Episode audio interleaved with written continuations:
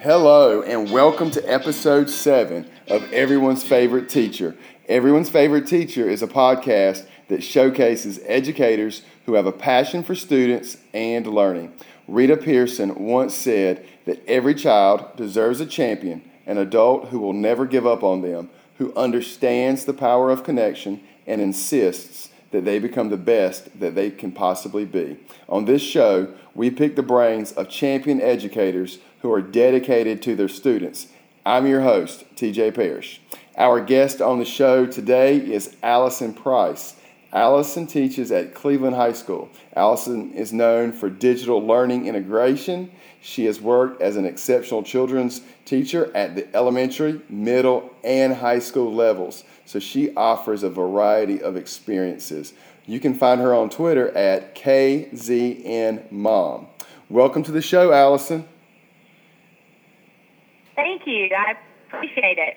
All right, it's great to have you. So, um, well, why don't we go ahead and get into the first question? Explain to our listeners uh, a little bit about high school. Uh, um, I have been given the opportunity as the first high functioning autism teacher at the high school level in Johnston County. This is a program that is designed to provide support for students who have been identified not only as being on the spectrum, but also have need for specialized instruction beyond the typical inclusion or pullout model, which usually involves additional social skills, yeah. instruction, and guidance um, to steer them in a positive direction. Um, academically, emotionally, and ready to take on the world after graduation. Um, to have been given this classroom with no real model to guide me, uh, myself and my TA are always looking for the most up to date information and strategies to work with our students. In addition to being a t- teacher, I also represent our EC department as the department chair and run PLC meetings and am a, a liaison between county representatives and our department. Um, I also never knew how much this job would mean to me, but I seem to fail at more than I would like to mention. Um, as being also a mentor to a buddy teacher, um, to three teachers who are either new to teaching or new to our school. Um, so I'm pretty busy every day um, at our school. Definitely, it sounds like you're busy. Um, you know, you said a lot of things that got me fired up already. You know, just referring to working in a school as an opportunity. Um, you know, and, I, and I've worked um, in some EC classrooms, and I know sometimes, um, and not just EC, but teachers, we have to build the plane while it's in the air sometimes. So um, I, we definitely appreciate what you do, Allison. Oh, absolutely. So we uh, fly by the seat of our pants sometimes. that's the only way to fly. Um, tell us, what does your average day look like? Are you kidding? Did you just say average? what does that mean anyway? uh, every day provides new adventures and challenges that really depends on the, what time the bus arrived or any physical ailments that are present, what works has to be completed, or what's for lunch. And I mean, the list can go on. Um, but generally, um, I provide individualized instruction as early as 6:45 a.m. for those who just need a check-in location, um, because so many other areas of the school are just littered with students and noise and lights.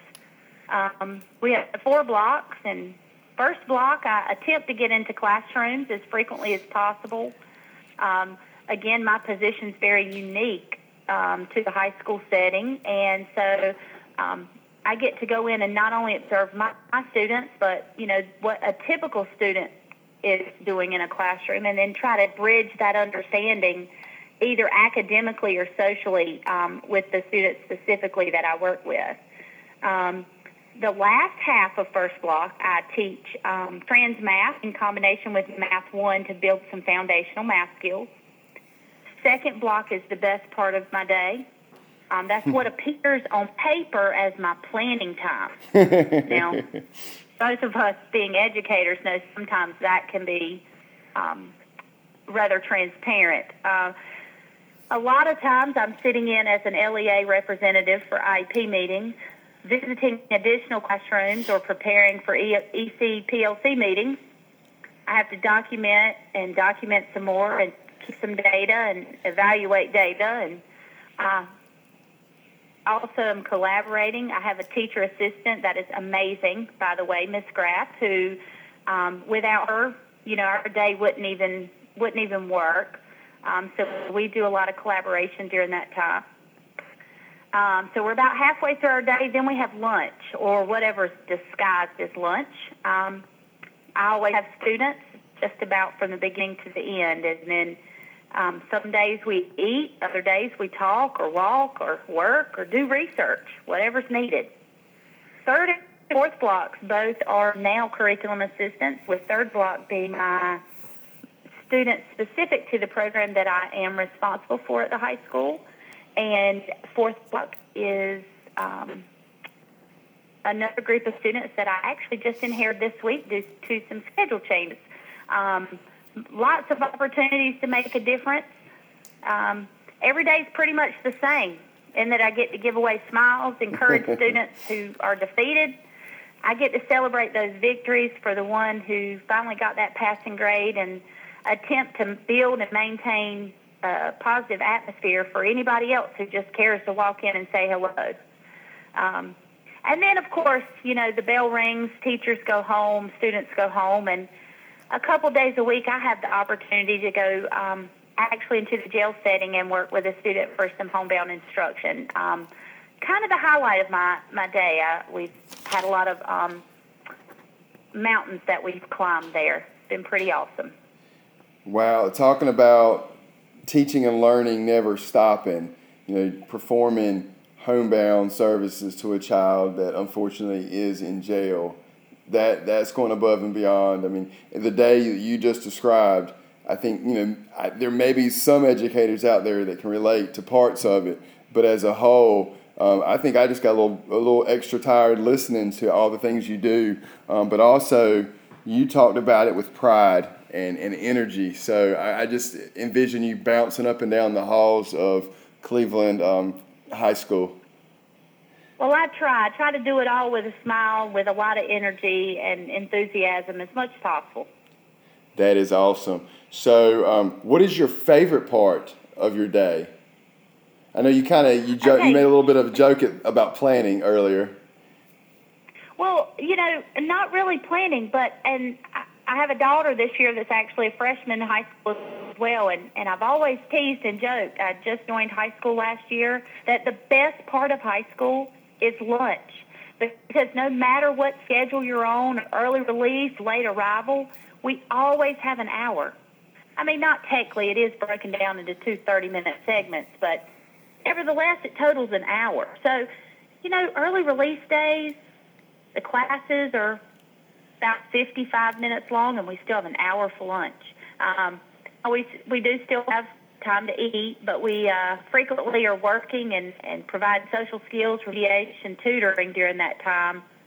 But it's not a set schedule where we have to be at a certain place every single day.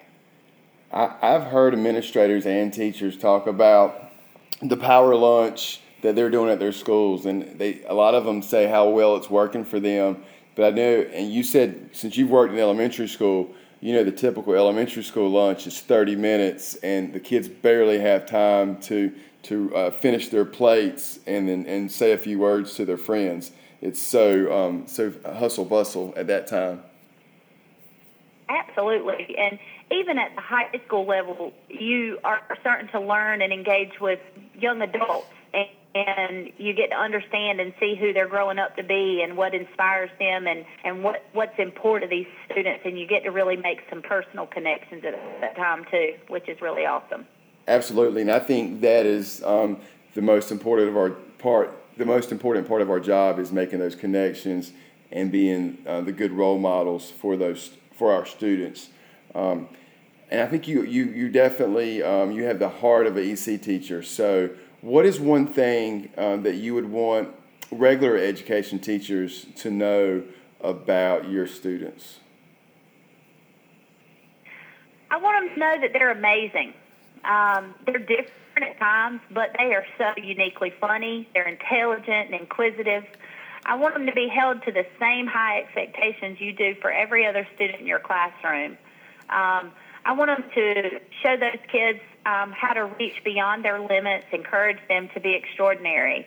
Um, a lot of times, I'm always telling my regular ed teachers, encourage them to get out of their comfort zone. That's just what they need. And then there's other times that, well, they should just watch and observe, and they'll see that maybe a safe place is what they need instead. Um, and then if they need that safe place while they're in their classroom, to make sure that that student or um, group of students knows that that's okay because, I mean, we all need a safe place sometimes. Definitely, you know, it goes back to uh, you know the foundational courses we took in um, in, in our undergraduate degrees. Maslow's, you know, his idea is you have to have those basic needs taken care of um, before you're able to learn. And and also, I think you know you hit on a, a very good point when you're talking about your students. You know, it doesn't mean that they can't learn; they just learn different or at a different pace. Um, but definitely, I like that you said you wanted your students challenged. Absolutely. Um, what is one thing, if you can only instill one thing in your students when they leave you, what is that one thing you want them to know when they walk away from Miss Price? The one thing that I would like for them to know is that they're important and they matter. Um, I want them to see and reach for their dreams, um, to know they have encouragement and a support system behind them, um, somebody to go with them if they need it, but that as they leave high school that they realize that who they are is the most important thing, not whether or not they could solve math problems or what their essays were like, but their success as independent citizens in this game of, that we call life. Fantastic. That, that's a great message right there, Allison. Um, what is the last book that you read um, that maybe inspired you? Um, I, I personally am not a big avid reader. Um, I do enjoy reading when I can get into books. I'm more of a math person. Uh, but I will tell you my favorite book versus last book. Um, it's actually a picture book. It's called I Like Myself by Karen Beaumont. Um, it is a book I got when I first started teaching, and um, it really taught me a lot about myself. Um, it's kind of funny. It starts off like I like myself. I'm glad I'm me. There is no one else I'd rather be. And it's got all kinds of silly pictures and um, funny imagery in there. And it just encourages not only myself, but for me to be able to instill in others, be confident in who they are, no matter what anybody else thinks about them. And so that's that's a book I read aloud often, even to my high school students at times, to encourage that confidence. That is great. So I've asked this question a couple times on the show. So there's no age that students um, stop like being read aloud to, is there? Oh, absolutely not. My kids love it. There's great value in read alouds. Uh, we, we need to we need to be doing more of them, in my opinion. So tell us, do you have a favorite educational quote that uh, you can share with us? Not so much educational. Uh, I mean, it can be educational, but just for um, just getting us through the day and just in the overall um, motto for our classroom for the last couple of months um, actually comes from Steve Furtick, and it's from his version of I can handle it. Um, and, and, that's kind of been our, our motto. We have had so many things come our way um, in one direction or another for different reasons. And um, I'd like to share just a little bit of that um, with you. It actually, I can handle it. The most important uh, part of it is says, Today is a new day. It will bring new blessings and brand new battles. And it goes on to say, um, I'm stronger, I'm better, it's settled, I'm ready, I'm focused, I'm hopeful, no hiding, I'm ready. And then it goes to end with, I can handle it. So, regardless of what any day brings, when we get up in the morning um, at my house with my family, as we're leaving to um, head off to school, when I get ready to start with my students, any challenge that comes our way, our motto is we can handle it. Oh, I love it. I'm definitely stealing that too. Um, there was definitely power in those words and just that phrase, I can handle it. That, that definitely, um, I get power from that. And, and so often as teachers Oh, or just yes.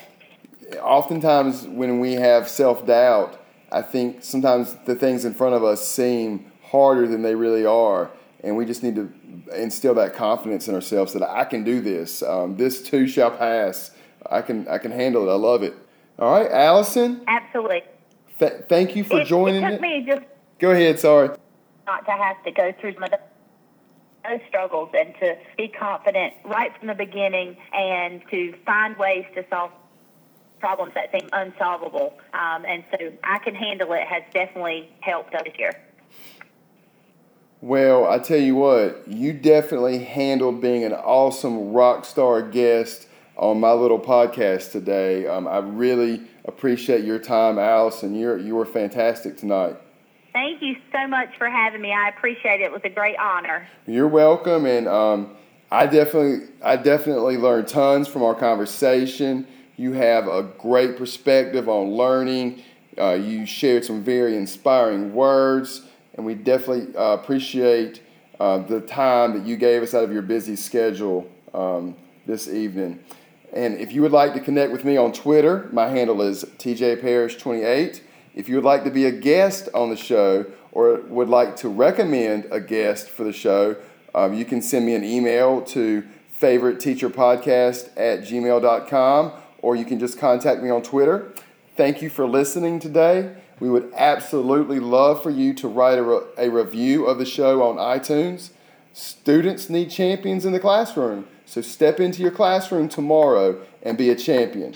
That is all for now. Catch us next time on everyone's favorite teacher.